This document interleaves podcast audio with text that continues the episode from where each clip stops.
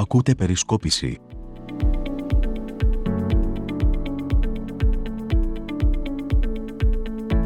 Φίλες και φίλοι, γεια σας. Καλώς ήρθατε στο 16ο επεισόδιο της 5η σεζόν του podcast Περισκόπησης. Μην ξεκινήσεις πάλι να με λες για νούμερα και για τέτοια. Εγώ μετράω. Εσύ, άμα θέλεις, μην μετράς. Στο 16ο επεισόδιο, το οποίο προηγείται και της 3η και 13, ξέρεις. Γιατί έχουμε 3η και 13 μέσα στο Φεβρουάριο. Και του Αγίου Βαλεντίνου. Ναι, εκείνο είναι Τετάρτη και 14. Ω, ε, δεν με καίει τόσο. Το Τρίτη και 13 με καίει. Αν μας ακούτε Τρίτη και 13, Γιατί είσαι και το 3 και 13. ε, γιατί από μια ηλικία και μετά αγόρι μου δεν γιορτάζει το Αγίου Βαλεντίνου. Από μια ηλικία και μετά αρχίζεις και βλέπεις άλλες γιορτές που περιλαμβάνουν και στάρια μέσα. Δεν περιλαμβάνουν σοκολάτα. Όχ, Τι να σου πω παραπάνω. του Αγίου Βαλεντίνου πάντα πρέπει να τη γιορτάζεις. Γιατί; Ευνόητος ο λόγος. το αφήνω. Θα το αφήσω, μην γελάς. Προσπέρασε θα, το αφήσω, το. θα το αφήσω να, να το προσπεράσω και αυτό. Το προσπεράσω. Αφ- Άφησε το στην κρίση των ακροατών. Τέλος πάντων, εγώ θα πω στους ακροατές να μας ακούν Τρίτη και 13 να προσέχουν. Τρίτη και 14, τι να πω, η Παναγιά μαζί τους, ό,τι θέλουν να σκάνουν. Μεγάλα παιδιά είναι άλλο πια. Άσε την εβδομάδα που έρχεται. Θα μας πεις τι γίνεται για την εβδομάδα που πέρασε. Γιατί γίνανε πολλά. Θα σου πω εγώ που κατέληξα. Πες μας εσύ που κατέληξες. Εγώ κατέληξα στο ότι ο μήνας του μέλητος για την κυβέρνηση Μητσοτάκη τελείωσε μετά από 4,5 χρόνια. Έχει τέσσερα δυνατά, να μην πω περισσότερα. Τέσσερα δυνατά πράγματα τα οποία θα πρέπει να αντιμετωπίσει και να τα αντιμετωπίσει άμεσα και με επιτυχία ε, για να μπορέσει να έχει την ίδια συνέχεια που είχε μέχρι τώρα. Εγώ εκεί κατέληξα. Δηλαδή, Τι, αν να σου πω τα τέσσερα πράγματα αυτά που σκέφτηκα εγώ, ναι. Κοίταξε. Έχει να αντιμετωπίσει το θέμα με τους αγρότες, το οποίο είναι πανευρωπαϊκό, έτσι. Εδώ μιλάμε για τα δικά μας. Έχει να αντιμετωπίσει το θέμα με τα πανεπιστήμια, το δεύτερο. Το τρίτο έχει να αντιμετωπίσει το ψήφισμα από το Ευρωκοινοβούλιο, που είναι βαριά υπόθεση, δεν την περνάς έτσι εύκολα. Και το τέταρτο ποιο ήταν που σκέφτηκα, δεν θυμάμαι, θα το θυμηθώ στην πορεία. Τέσσερα, είχα καταλήξει σε τέσσερα και λέω άμα δεν τα καταφέρεις. Α, και την εγκληματικότητα, η οποία έχει ξεφύγει εντελώς. Σε ένα από αυτά, αν δεν τα καταφέρει, δεν θα είναι η ίδια κατάσταση όπως ήταν, ας πούμε, πριν από δύο μήνες, τρεις. Έχει άλλα δύο θέματα θα σου βάλω μέσα εγώ. Για πες. Το θέμα το κοινωνικό με το γάμο των ομοφυλόφιλων ζευγαριών, Σωστά. το οποίο Πέντε. προκαλεί πάρα πολλές αντιδράσεις, κυρίως μέσα στη στη συντηρητική παράταξη, αλλά όχι μόνο. Σωστά. Και εγώ θα αναφέρω και ένα θέμα που το οποίο προκύπτει τώρα και προκύπτει με άγαρμπο τρόπο θα έλεγα και το οποίο θα πρέπει να προκαλέσει πάρα πολύ μεγάλες αντιδράσεις στον κόσμο αυτό το θέμα, το συγκεκριμένο που θα πω τώρα και είναι το θέμα της υγείας. Ο Άδωνης δεν πήγε τυχαία στο Υπουργείο Υγείας, πήγε με σκοπό, πήγε με στόχο. Άρα γρήγορα γρήγορα πιάνουμε τα έξι θέματα, κατευθείαν Εφτά, δηλαδή. που- έξι, Εφτά. ξέρω πόσα μετρήσαμε. Λοιπόν, ε, είναι χοντρά τα θέματα όλα. Ο Μητσοτάκης αποφάσισε σήμερα να τα ανοίξει όλα νωρίς, ε, στο πρώτο έτος της νέας του θητείας, ε, ούτως ώστε μέχρι το τέλος, μέχρι όταν αποφασίσει να ξαναπάει σε εκλογές, Να ξεχαστούν. να ξεχαστούν.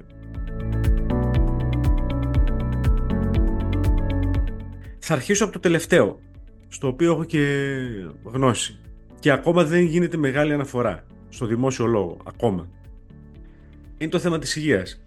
Ο Γεωργιάδης θα φέρει μια ρύθμιση με την οποία νομιμοποιεί το φακελάκι στο ΕΣΥ. Το είπε ο ίδιος. Εγώ έχω να κάνω την εξής ερώτηση. Το να δίνεις φακελάκι για να χειρουργηθείς στο δημόσιο σύστημα υγείας είναι παράνομο. Κάνω λάθος; Όχι. Ωραία. Είναι παράνομη πράξη. Φυσικά, χρηματισμός είναι κανονικότατος. Ο γιατρός ο οποίος χρηματίζεται για να χειρουργήσει ασθενή ή να περιθάλψει ασθενή στο δημόσιο σύστημα υγείας, το οποίο είναι δωρεάν, Ε, θα έπρεπε να πάρει πόδι απευθείας. Αν αποδεικνύονταν ότι όντως ε, θα έπρεπε. εγκληματί, εγκληματί. Το λέω σωστά; Εγώ το λέω πιο απλά. Δηλαδή, εάν το συλλάβουν, πάει στο δικαστήριο, θα πάει στη δικαιοσύνη. Θα μείνει μέσα στο ΕΣΥ. Αυτό είναι το ερώτημα. Δεν μας ενδιαφέρει η τιμωρία του, τι θα γίνει. Α, από εννοείς. εκεί πέρα. Δεν ναι, μπαίνω στη εντάξει. διαδικασία. Ναι, εννοείς για την πράξη ως πράξη και ως. Σε γενικές γραμμές, ως πράξη είναι εγκληματική πράξη, συλλαμβάνει το ένοχος και οδηγείται στη δικαιοσύνη. Σωστά. Σωστά. Μέχρι εδώ, ναι. Ερώτηση.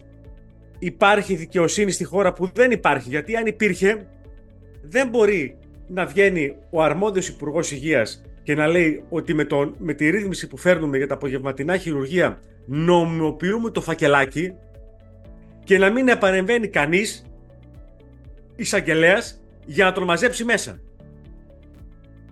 Είναι ντροπή.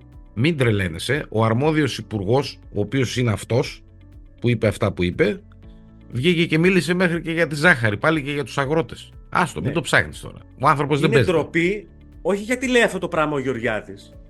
Δεν θα αλλάξει. Όμως είναι πραγματικά ντροπή και όνειδος, κατά την άποψή μου, η ελληνική δικαιοσύνη να μην παρεμβαίνει και να τον αρπάξει, να, τον, να του ζητήσει εξηγήσεις. Για αυτό που λέει κατά κόρον. Ότι με αυτόν τον τρόπο, άκουσε τώρα, θα κάνει λέει απογευματινά χειρουργία. Με τον τρόπο αυτόν, εμέσως οι γιατροί θα αυξήσουν τις αποδοχές τους, τις πενιχρές αποδοχές τους, οι γιατροί του ΕΣΥ, οι οποίοι κατα, καταβάλλονται ε, καθημερινά λόγω του φόρτου δουλειάς που έχουν στο Εθνικό Σύστημα Υγείας οι άνθρωποι αυτοί και προσφέρουν τεράστια κοινωνική υπηρεσία. Τεράστια. Ε, για- κατά τη γνώμη μου, η κοινωνική υπηρεσία που προσφέρουν οι συνάδελφοι στο ΕΣΥ είναι. ε, ε, δεν μπορεί να μετρηθεί. Δεν μπορεί να μετρηθεί. Στο διατάφτα. Λοιπόν, και λέει ο περίφημος αυτός τύπος, ο οποίος τυχάνει υπουργός Υγείας της Ελλάδος, ότι κοιτάξτε να δείτε, με τον τρόπο αυτό εσείς οι γιατροί θα αυξήσετε το εισόδημά σας, τους οποίους τους αφήνει τους γιατρούς αυτούς εδώ μεταξύ με εφημερίες του σκοτωμού να πέφτουν αλιποθυμά, να παθαίνουν κεφαλικά οι άνθρωποι στα 11 ευρώ την ημέρα, σε παρακαλώ πολύ.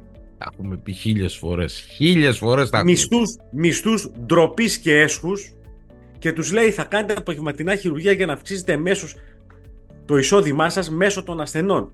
Και με αυτόν τον τρόπο οι πιο έχοντες ασθενείς θα χειρουργούνται πιο γρήγορα, θα μικρύνουν λίστες και έτσι θα χειρουργούνται οι φτωχότεροι ασθενείς τα πρωινά.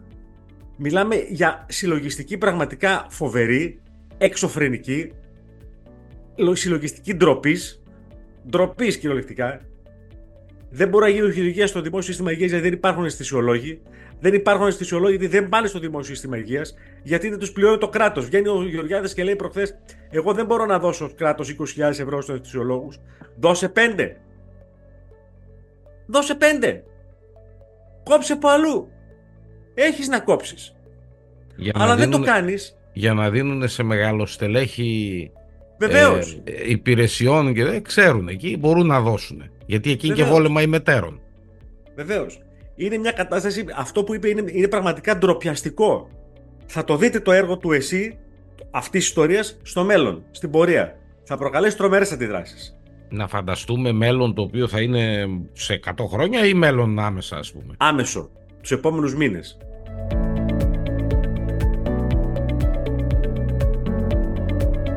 Το νομοσχέδιο για τα ομοφυλόφιλα ζευγάρια έρχεται το επόμενο διάστημα, τις επόμενες μέρες στη Βουλή. Προκαλεί πάρα, πολλές, πάρα πολύ μεγάλες αντιδράσεις εντός της Νέας Δημοκρατίας και όχι μόνο. Προκαλεί μεγάλες αντιδράσεις εντός και, του- και του Πασόκ. Και όχι μόνο, και του ΣΥΡΙΖΑ. Και όχι μόνο. Θα τα δούμε αυτά τις επόμενες μέρες, όχι εβδομάδες, μέρες. Ωραίος όμως ο Μητσοτάκης, ρε. εσύ. Θέλει τα, κατεβάζει νομοσχέδιο και θέλει να το περάσει με τους ψήφους των άλλων και αφήνει τους δικούς του χαλαρούς. Τα είπαμε. Ναι, τα και- είπα, μην τα ξαναλέμε. Ερώτημα. Η Μαθία έχει τέσσερις βουλευτές. Τι υπολογίζεις να πάρει το νομοσχέδιο για τα ομοφυλόφιλα ζευγάρια το γάμο; Μηδέν. Όλοι θα ψηφίσουν κατά δηλαδή; Νομίζω ότι τρεις θα απέχουν. Α, σωστά, είναι και αποχή στη μέση, ναι. Εκτός αν κάποιος είναι πιο έξυπνος από τους τρεις και πάει και ψηφίσει. Για να, γίνει, κα- για, να γίνει- για να πάρει κάποια θέση σε επόμενη φάση. Να κοιτάξει λίγο στο μέλλον, στο κυβερνητικό εννοείς. Ε, δεν ξέρω. Θα τα σταθμίσουν αυτά οι τρεις βουλευτές της Δημοκρατίας.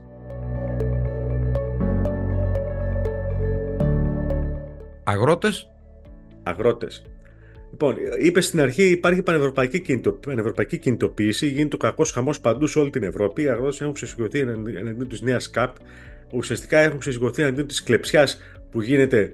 Τα έγραψες, ε, σας καλώ φίλες και φίλοι, να τα διαβάσετε. Τα έχει γράψει πολύ καλά ο Σίμω και θα τα γράψει και ακόμα καλύτερα τις επόμενες μέρες στην περισκόπηση. Να μπείτε να τα διαβάζετε αυτά. Τι με κοιτάς, τι σηκώνεις το φρύδι; Σε είπα καλή κουβέντα γι' αυτό, ε. ναι, είχε ίστρο κάποια στιγμή. Κάποια στιγμή, φίλες και φίλοι, όταν έχει ίστρο και είναι ήρεμος, τα λέει καλά και γράφει πολύ καλά. Αλλά δεν συμβαίνει πάντα αυτό. Σπανίως συμβαίνει, αλλά όταν συμβαίνει είναι καλός.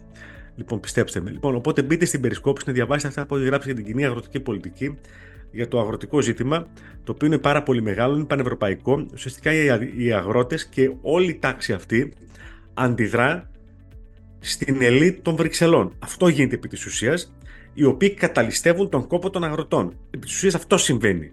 θα ήθελα να πω κάτι Ναι. όσον αφορά τους αγρότες. Για την ώρα οι αγρότες έχουν ένα ε, υπέρ, έχουν μαζί τους την κοινωνία. Για ένα και μόνο λόγο, γιατί η κοινωνία βλέπει τι γίνεται πηγαίνοντας στο σούπερ μάρκετ. Ο χύψη X ωμέγα μάστορας ο οποίος ζει στο Κολονάκι ή στο Περιστέρι ή στο Κορδελιό, ξέρω εγώ εδώ στη Σαλονίκη, δεν γνωρίζει σε βάθος τι γίνεται. Εμείς εδώ που είμαστε δίπλα γνωρίζουμε και γνωρίζουμε επιδερμικά. Τα βλέπουμε όμως όλα τα επακόλουθα στα σούπερ μάρκετ. Όπου βλέπουμε τις τιμές να πηγαίνουν στο Θεό. Οπότε οι αγρότες στη στιγμή αυτή έχουν ένα υπέρ το οποίο κατ' εμέ δεν θα πρέπει να το χάσουν και πρέπει να πολεμήσουν πολύ για να μην το χάσουν. Έχουν μαζί τους την υποστήριξη του κόσμου. Έχουν κάνει ένα πρότυπο μηχανισμό κινητοποιήσεων, ο οποίος δεν ταλαιπωρεί το μέσο πολίτη, είναι αλήθεια. Ε, επειδή το πρόβλημα έχει φτάσει στα άκρα, έχουν την κοινωνία μαζί τους, είναι μεγάλο κέρδος αυτό για αυτούς. Πάνε σε συνάντηση μεθαύριο με το Μητσοτάκη στην Αθήνα. Ο Μητσοτάκης σύρθηκε στη συνάντηση αυτή ουσιαστικά. Φυσικά σύρθηκε.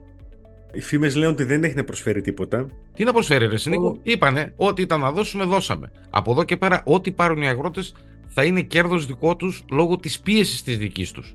Όχι επειδή θέλει να το δώσει η κυβέρνηση. Εγώ θα ήθελα να σου αναφέρω κάτι και να σας αναφέρω κάτι το οποίο το είδε προχθές στην τηλεόραση σε, μια, σε ένα τηλεοπτικό πάνελ πρωινής εκπομπής.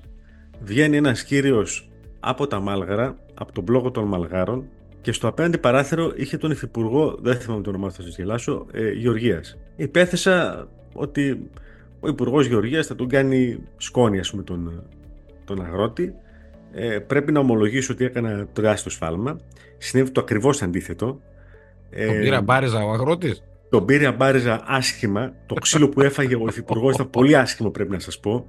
Και το χειρότερο όλων ήταν το κλείσιμο της, ε, της, του διαλόγου, ο οποίος ήταν μεγάλος, ήταν κανένα τέταρτο σήμο, δεν ήταν μικρός.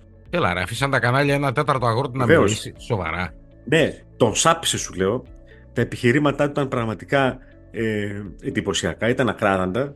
Ε, δεν μπορούσε να αντιτάξει κάτι άλλο ο Υφυπουργός, ο οποίος το μόνο που ψέλιζε ήταν ε, τα όρια της οικονομίας είναι αυτά και δεν μπορούμε να δώσουμε κάτι άλλο. Οι δημοσιονομικές ε, μας αντοχέ είναι τέτοιες και ε, τα, γνωστά, τα, ναι, τα γνωστά ναι, τετριμένα που λένε, λένε σε όλους.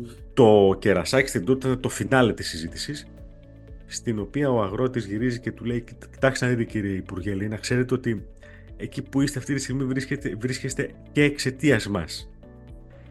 Εγώ λέει ψηφίζω λέει 50 χρόνια Νέα Δημοκρατία. Αυτή τη στιγμή του λέει παίζετε μπάλα σε ένα άδειο γήπεδο. Δεν υπάρχει δηλαδή του λέει αντιπολίτευση, κανένα σας ε, κοντράρει. Παίζετε μπάλα σε ένα άδειο γήπεδο και βάζετε αυτογκολ. Σοβαρά τι τον είπε. Ανάποδο ψαλίδι στο γάμα. Ρονάλντο, Κριστιανό. Ω, τον έστειλε. Τον έστειλε, σου λέω. Ήταν πάρα πολύ εντυπωσιακό και τον, και τον αναφέρω γιατί μου έκανε πάρα πολύ μεγάλη εντύπωση και φανερώνει πλέον τον τρόπο με τον οποίο οι αγρότες οι ίδιοι αντιμετωπίζουν τα ζητήματά τους, τα επιχειρήματα που έχουν να καταθέσουν στο δημόσιο διάλογο και τον τρόπο που προσεγγίζουν τα ζητήματα πλέον που είναι τελείως διαφορετικό, έχω την εντύπωση, από ό,τι ήταν στο παρελθόν με αγροτοπατέρες οι οποίοι δεν υπάρχουν πια στο βαθμό που υπήρχαν τότε, ε, στα προηγούμενα χρόνια και κυδεμόνευαν και καπέλωναν και φαλκίδευαν όλους τους αγώνες τους. Άρα, μιλάμε για μια τελείως διαφορετική κατάσταση πλέον και το βλέπουμε αυτό και πανευρωπαϊκά σήμα, που οι αντιδράσεις των αγροτών απέναντι στην ευρωπαϊκή πολιτική ε, για το ζήτημά τους είναι πάρα πολύ έντονες. Ναι, εδώ ακόμη είμαστε σε εμβριακό στάδιο είναι η κινητοποίηση των αγροτών. Στην Ευρώπη γίνεται κόλαση, έτσι. Άσχετα αν δεν βλέπουμε πολλά πράγματα εμείς εδώ. Ναι, γιατί εμείς εδώ δεν βλέπουμε. Ξέρετε γιατί. Ναι. Εμείς δεν βλέπουμε πολλά. Δεν κάνει να βλέπετε εσείς πολλά. Άμα θέλετε να δείτε, μπείτε στο ίντερνετ και ψάξτε κανένα διεθνές δίκτυο, κανένα ZDF, ξέρω εγώ, κανένα BBC, κανένα τέτοιο. Για να δείτε τι γίνεται στην Ευρώπη. Δείτε τι γίνεται, τι έγινε προχθές στην Ισπανία μόνο. Θα ήθελα να βάλουμε να παίξει μόνο κάτι. Την προηγούμενη Κυριακή έγινε μια ημερίδα στα Τρίκαλα. Και ο Κώστας ο Καραντινινής, καθηγητής στο Πανεπιστήμιο στη Σουηδία και στη Δανία, σε δύο πρέπει να είναι ο Κώστας καθηγητής, είπε κάτι σημαντικό Νίκο. Δεν μίλησε ούτε με πολλή θεωρία ούτε τίποτα. Είπε κάτι πολύ σημαντικό, λίγο να το ακούσουμε. Το ερώτημα τώρα για μένα είναι το θέλουμε αυτό. Εμείς στον Ομφαλό ερχόμαστε ακριβώς να ρωτήσουμε αυτό το ερώτημα. Θέλουμε αυτό το πράγμα; Θέλουμε να μειωθεί ο αριθμός των γεωργών; Οι, οι, οι γεωργοί παγκοσμίως μειώνονται διαρκώς, δεν είναι μόνο ελληνικό φαινόμενο. Αυτή τη στιγμή υπάρχουν 580 εκατομμύρια γεωργοί σε όλο τον πλανήτη. Έτσι. Πριν από μερικές δεκάδες χρόνια ήταν γύρω στο 1 εκατομμύριο, στο 1 δισεκατομμύριο. Μειώνουν. Πόσο όμως θα μειωθούν και πόσο επιθυμητό είναι αυτό για αυτόν εδώ τον τόπο; Ξέρετε ότι σε αυτό εδώ το σχολείο, σήμερα ρώτησα τον, τον, τον διευθυντή του σχολείου, πόσους, πόσους μαθητές έχετε, 38. 38. Ξέρετε πόσοι ήμασταν όταν πήγαμε εγώ στο σχολείο; Σκεφτείτε 6 αίθουσες γεμάτες με μαθητές. Έτσι, ήμασταν πάνω από 150 άτομα. Πάνω από 150 μαθητές σε αυτό το σχολείο. Πόσους έχετε στην πρώτη τάξη, κύριε; 9 παιδάκια. Τι σημαίνει αυτό; Αυτό σημαίνει ότι σε λίγο η, η πολιτεία δεν θα μπορεί να, να, να, να συντηρήσει αυτό το σχολείο. Καταλαβαίνετε λοιπόν, έτσι θα κλείσει. Θα κλείσει. Καταλαβαίνετε λοιπόν ότι η γεωργία δεν είναι απλώς η παραγωγή τροφής, τα τραχτέρ και όλα αυτά που βλέπουμε. Είναι πραγματικά η πηγή του εισοδήματος και είναι, είναι, είναι η ζωή, είναι η ψυχή, είναι, είναι από αυτό που τρέφεται αυτός ο τόπο. Εάν θέλουμε αυτόν τον τρόπο, αυτόν τον τόπο να συνεχίσει να υπάρχει, να συνεχίσει να λειτουργεί, γιατί ξέρετε, η εναλλακτική λύση ποια είναι, το έλεγα προχθέ ε, στους φίλους μου εδώ στο χωριό όταν μιλούσαμε. Η εναλλακτική λύση είναι ότι αν εδώ έρθει μια βιομηχανική οργάνωση της παραγωγής με πολύ μεγάλες εκτάσεις, με πολύ λίγους παραγωγούς, με βιομηχανική παραγωγή, εσείς θα γίνετε εργάτες. Δεν είναι τίποτα κακό σε αυτό. Το κακό όμως είναι ότι οι περισσότεροι από εσάς δεν θα μπορείτε να ζείτε εδώ. Δεν θα θέλετε να ζείτε εδώ γιατί δεν θα έχετε ούτε σχολείο, ούτε καφενείο, ούτε γιατρό, ούτε μπακάλικο, δεν θα έχει τίποτα. Οπότε θα πάτε να ζήσετε στη γειτονική πόλη σαν βιομηχανικοί εργάτες σε εργατικές κατοικίες, σε εργατικές πολυκατοικίες. Αν αυτό θέλετε να κάνετε, αν αυτό είναι η εναλλακτική λύση, πάρα πολύ καλά. Η δουλειά μας στον Ομφαλό και η δουλειά όλων των ερευνητών και αυτών των συζητήσεων είναι ακριβώς να ψηλαφίσουμε αυτό το ερώτημα. Ακούσαμε τι είπε ο Κώστας ο Καραντινίνης και σε 1,5 λεπτό μέσα είπε ακριβώς τι πρόκειται να γίνει στο μέλλον αν συνεχίσει η κατάσταση έτσι. Δεν θα μπορείτε να ζήσετε εδώ, λέει ο Καραντινίνης. Μιλάει για το χωριό του. Αλλά αυτό ισχύει και για όλα τα χωριά. Και για το δικό μου. Και για ένα στη, στα Τρίκαλα, στη Λάρισα, στο Λαγκαδά, στην Πελοπόννησο. Θα σβήσει η Γεωργία, θα σβήσει η Αγροτιά και μαζί θα σβήσει και η ελληνική περιφέρεια. Και όλοι μαζί θα σηκωθούμε και θα πάμε στη Σαλονίκη, στην Αθήνα, στη Λάρισα, στο Ηράκλειο. Να ζήσουμε εκεί. Είναι δηλαδή αυτή η κινητοποίηση των αγορτών για μένα τουλάχιστον, για το δικό μου το μικρό το μυαλό, κάτι πολύ μεγαλύτερο από 7 λεπτά, το οποίο τους καίει αυτό έτσι, από 7 λεπτά στο ρεύμα, είναι κάτι πολύ μεγαλύτερο από τη μείωση του κόστους παραγωγής. Στην ουσία είναι ένας αγώνας για την επιβίωση στο μέλλον της περιφέρειας. Όσον αφορά το θέμα των οποίο το κλείσαμε για αυτή τη βδομάδα, θα δούμε τις εξελίξεις επόμενες μέρες. Εγώ πρέπει να σου πω ότι έχω την. Ε, Έχουμε αίσθηση... συνάντηση με το Μητσοτάκι την, ε, την Τρίτη ή την Τετάρτη, αν θυμάμαι καλά.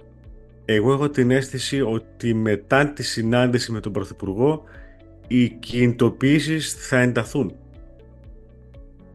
Δηλαδή δεν θα πάρουν τίποτα, λες. Θα πάρουν ψίχουλα. Ε, θα πει ο Μητσοτάκης ότι να σας δώσω, σας έδωσα. Αυτά δεν μπορούμε παραπάνω. Ό,τι είπε και ο Υπουργό. Θα, δηλαδή, θα πάρουν ψίχουλα. Εμένα αυτή είναι η αίσθησή μου. Θα δούμε. Είδομεν.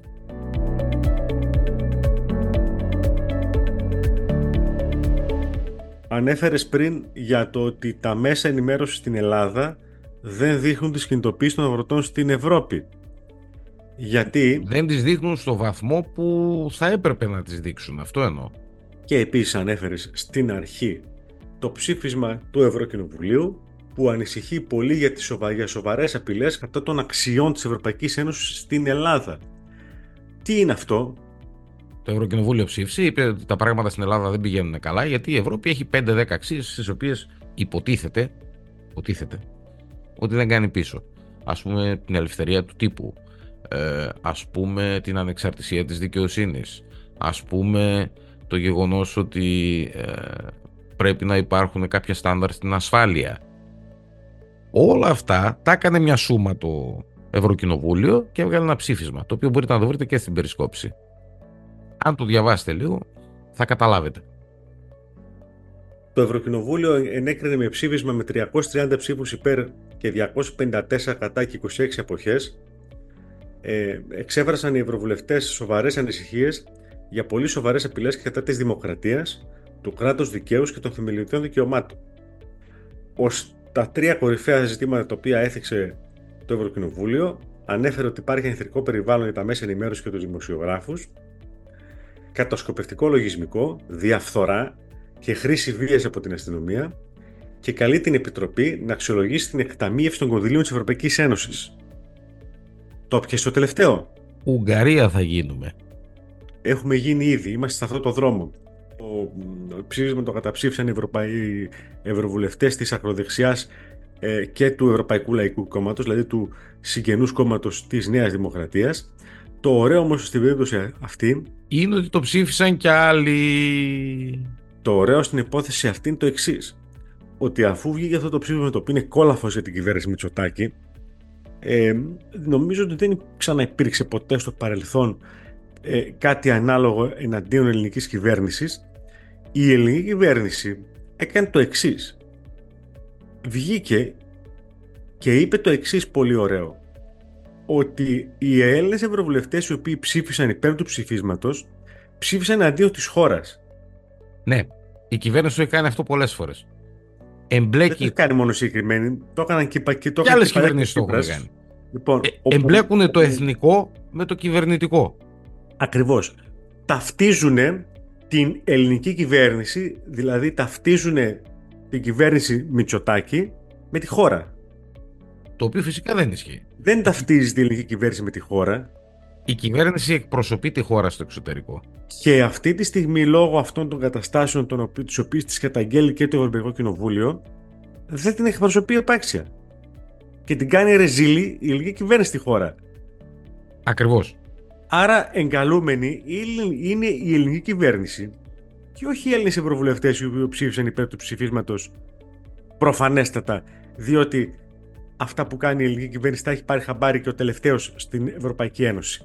Υπήρξαν λέει και κάτι ε, αντιπολιτευόμενοι στην Ελλάδα οι οποίοι δεν το ψήφισαν. Όπως; Κάποιοι του ΣΥΡΙΖΑ, ο ένας ήταν στην Αθήνα, εντάξει, ήταν άρρωστος. Λέει ένας άλλος ο οποίος ήταν χαμένος. Ε, πρώην του ΣΥΡΙΖΑ, νυν του ΣΥΡΙΖΑ, δεν ξέρω και είναι ένα μπέρδεμα τώρα σε ποια κόμματα ε, Δεν το ξέρω, δεν το παρακολούθησα. Ποιοι το ψήφισαν, ποιοι δεν το ψήφισαν. Ε, έχει μικρή σημασία για μένα.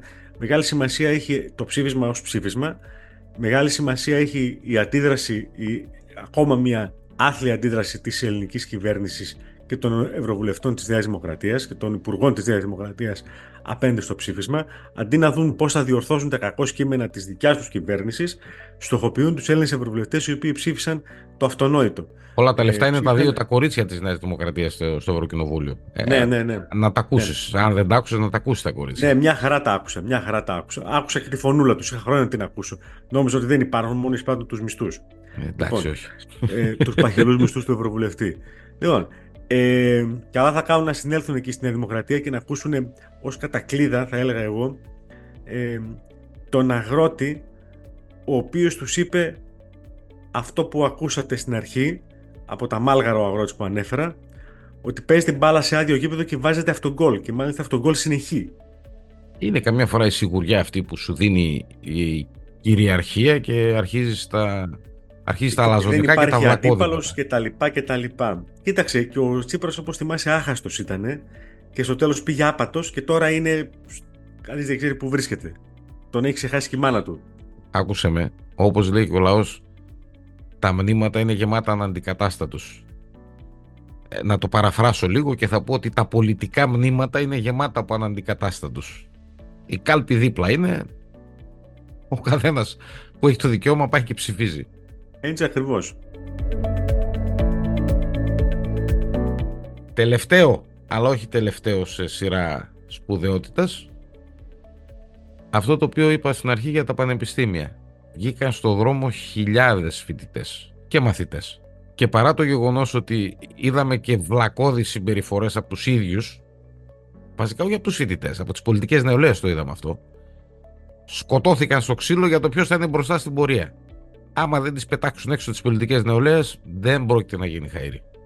Δουλειά δεν γίνεται. Δηλαδή πριν να ξεκινήσουν την πορεία δερνώντουσαν μεταξύ τους... Συγγνώμη, όχι τις πολιτικές νεολαίες, τις φοιτητικές νεολαίες. Τις φοιτητικές αυτές, ναι. Τις φοιτητικές, ναι. Πολιτικές νεολαίες πρέπει ναι, να πολ... υπάρχουν.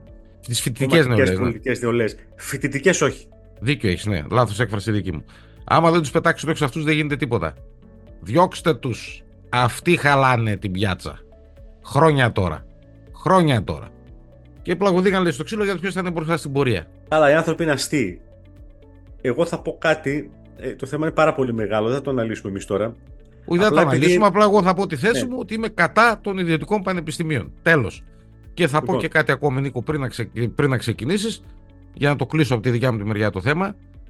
Λάτρεψα κυριολεκτικά, δεν θυμάμαι ποιος υπουργός ήταν, ο οποίος βγήκε και είπε, λέει να μην δίνουν τα παιδιά μας τα λεφτά στο εξωτερικό, να τα δίνουν στο εσωτερικό. Όταν θα ιδρυθούν τα πανεπιστήμια, τα μη κρατικά όπως τα ονομάζει, τα ιδιωτικά όπως τα ονομάζει όλος ο υπόλοιπος κόσμος. Ανοίξτε ρε τα πανεπιστήμια, να μπει ο κόσμος αβέρτα. Αβέρτα μέσα, όλοι να μπαίνουν. Και να γίνει το ξεκαθάρισμα μέσα στο πανεπιστήμιο. Και φυσικά να βαθμίστε τα, έτσι. Δεν είναι δυνατόν πανεπιστήμιο το οποίο θέλει να έρθει στην Ελλάδα να είναι στη θέση 500 και πανεπιστήμιο το οποίο είναι δημόσιο στην Ελλάδα να είναι στη θέση 50.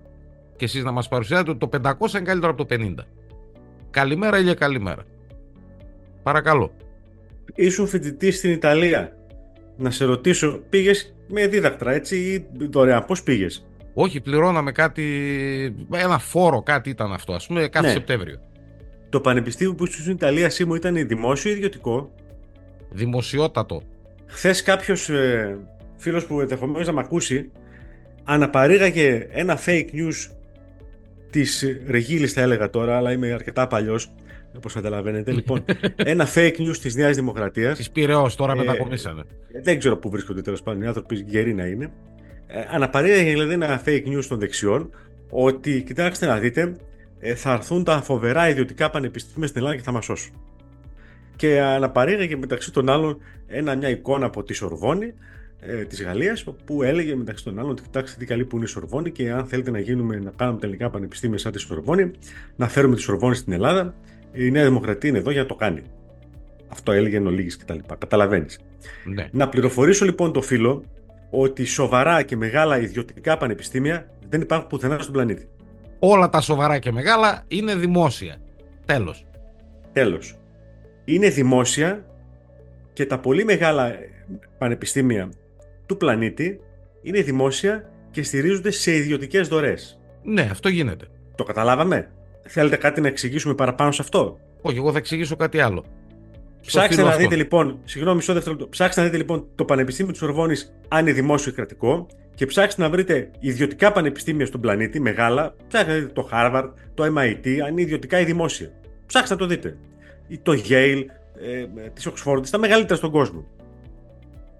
Το John Hopkins, το οποίο είναι ε, Πανεπιστήμιο Ιατρικής. Λοιπόν, ψάξτε να δείτε αν είναι ιδιωτικά ή δημόσια. Λοιπόν, σας πληροφορούμε ότι ε, ιδιωτικά πανεπιστήμια μεγάλα στον πλανήτη δεν υπάρχουν.